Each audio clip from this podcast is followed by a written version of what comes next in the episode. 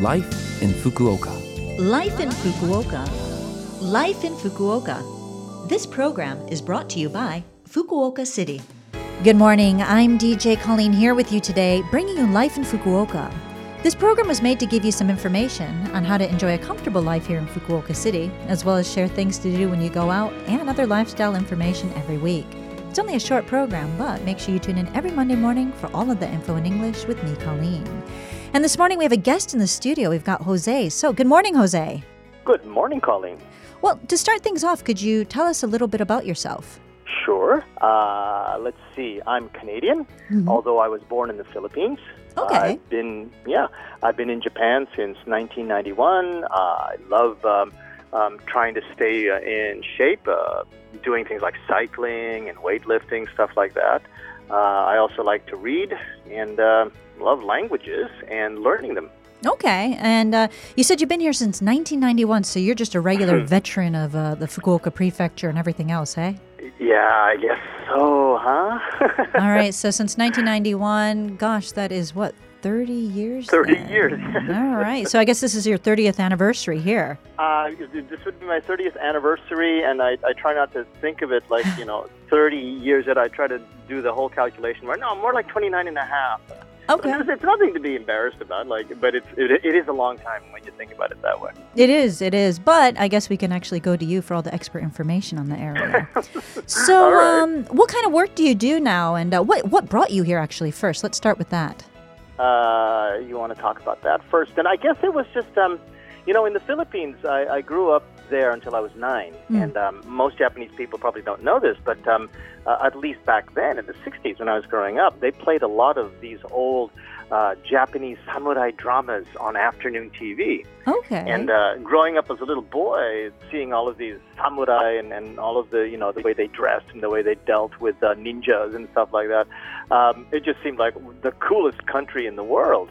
And um, we left the Philippines, emigrated to Canada, and when I went to university, it was the early 80s, mid 80s. okay. And of course, uh, you know, the whole idea of the miracle of the Japanese bubble and, and, and the Japanese strength was uh, was really big in university circles. And I thought, you know what? If I'm really going to understand Japan so I can study it, it was my field of study. Hmm. I really should spend some time in the country. I really should talk to the people Okay. and um, and uh, learn the language. Yeah. So out of personal curiosity and also too, it was it was my field of study. So yeah, I ended up here. Okay. And um, so, what kind of work do you do now then? I don't imagine you're fighting samurai or anything like that. Oh, gee, I, I hope not. uh, I, I, sometimes it feels like I, I need swords in the classroom. But no, uh, when um, I'm when I'm in the classroom, or and I have been in the classroom since 1991. Hmm. I've taught at language schools. I've taught at uh, kindergartens. I've taught in high school, junior college, but mostly now. Uh, since what I guess 1997, I Hmm. teach at uh, post-secondary university Okay. uh, and uh, I teach at a couple of local universities in Kitakyushu here, and uh, yeah, really enjoy it. Okay, and um, I know I heard from you a little bit before, especially with uh, the pandemic that had happened and everybody going on Zoom, that you actually put a book out. Yes, I did. Um, it started when I started to um, uh, hang around inside a Facebook group called Online Teaching Japan, Okay. and um, and I got a reputation for somebody who was a little bit ahead of the curve uh, than others in terms of knowing what Zoom could do. Hmm. and um, um, and other people, I guess, started just asking me a lot of questions. From there, people were encouraging me to like write a book, and I eventually did write a book. And um, it's actually, Colleen, a Yeah. number one bestseller on on uh, on Amazon. Oh, wow. Congratulations then. Um, much. and uh, what's the name of that book in case anybody who's listening wants to check it out?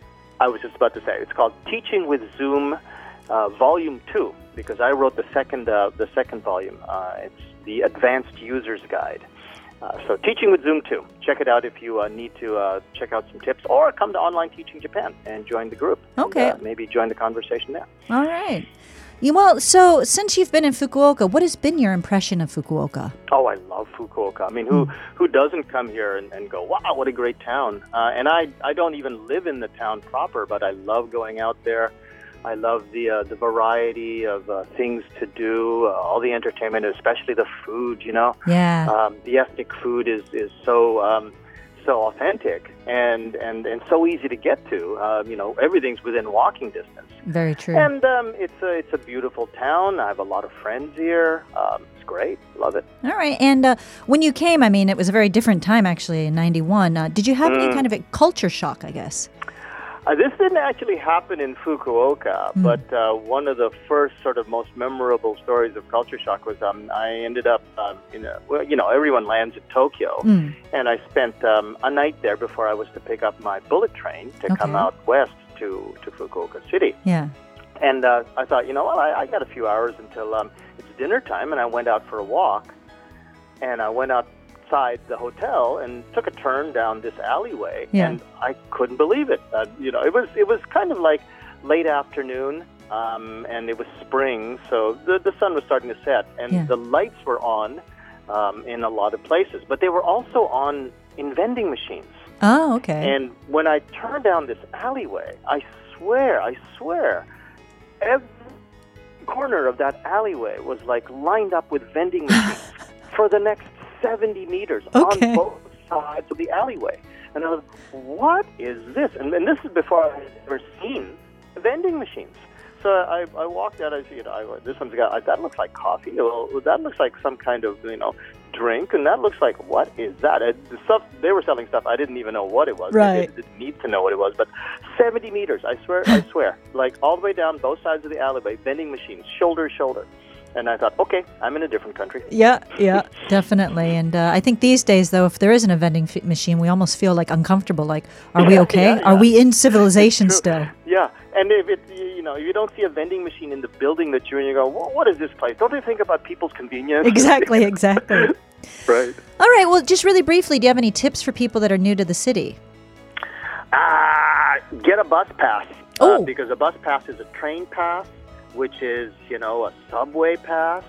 Um, it's not hard. Getting getting one uh, is very easy. You Hmm. have English instructions at any of the stations. It just makes it so convenient to uh, to get uh, in and out of the uh, the subway stations and the buses and stuff. Yeah, that's pretty good advice then. All right. Well, thank you very much for joining us today, Jose. Thank you very much. This was really fun. Oh, good. And uh, thank you to everyone else for joining us for this week's Life in Fukuoka. You can listen to this broadcast at any time on podcast. And if you want the contents of the information I shared with you today, just check our blog. All you need to do is visit the Love FM website and find this program's page. And this week, I will leave you with Reminiscing by Little River Band, which was chosen by Jose. And can you tell us why? I have been listening to this song since I was 12 years old, and I always thought once once you listen to the lyrics, that I thought this is the song that I want to uh, enjoy uh, with my significant other when I get older. Okay. And uh, and it's ironic that I still don't have a significant other to enjoy this song with, but I still love the song itself. It's a great song. All right. Well, we've got a uh, Jose here, and he's uh, looking for that significant other, and uh, am, he's also a uh, writing genius and a computer genius. So, uh, you know, ladies, look him up. All right. Well, anyway, I hope you have a wonderful day, and uh, I hope everyone Colleen. else will tune in again next week. Thank you. Bye now.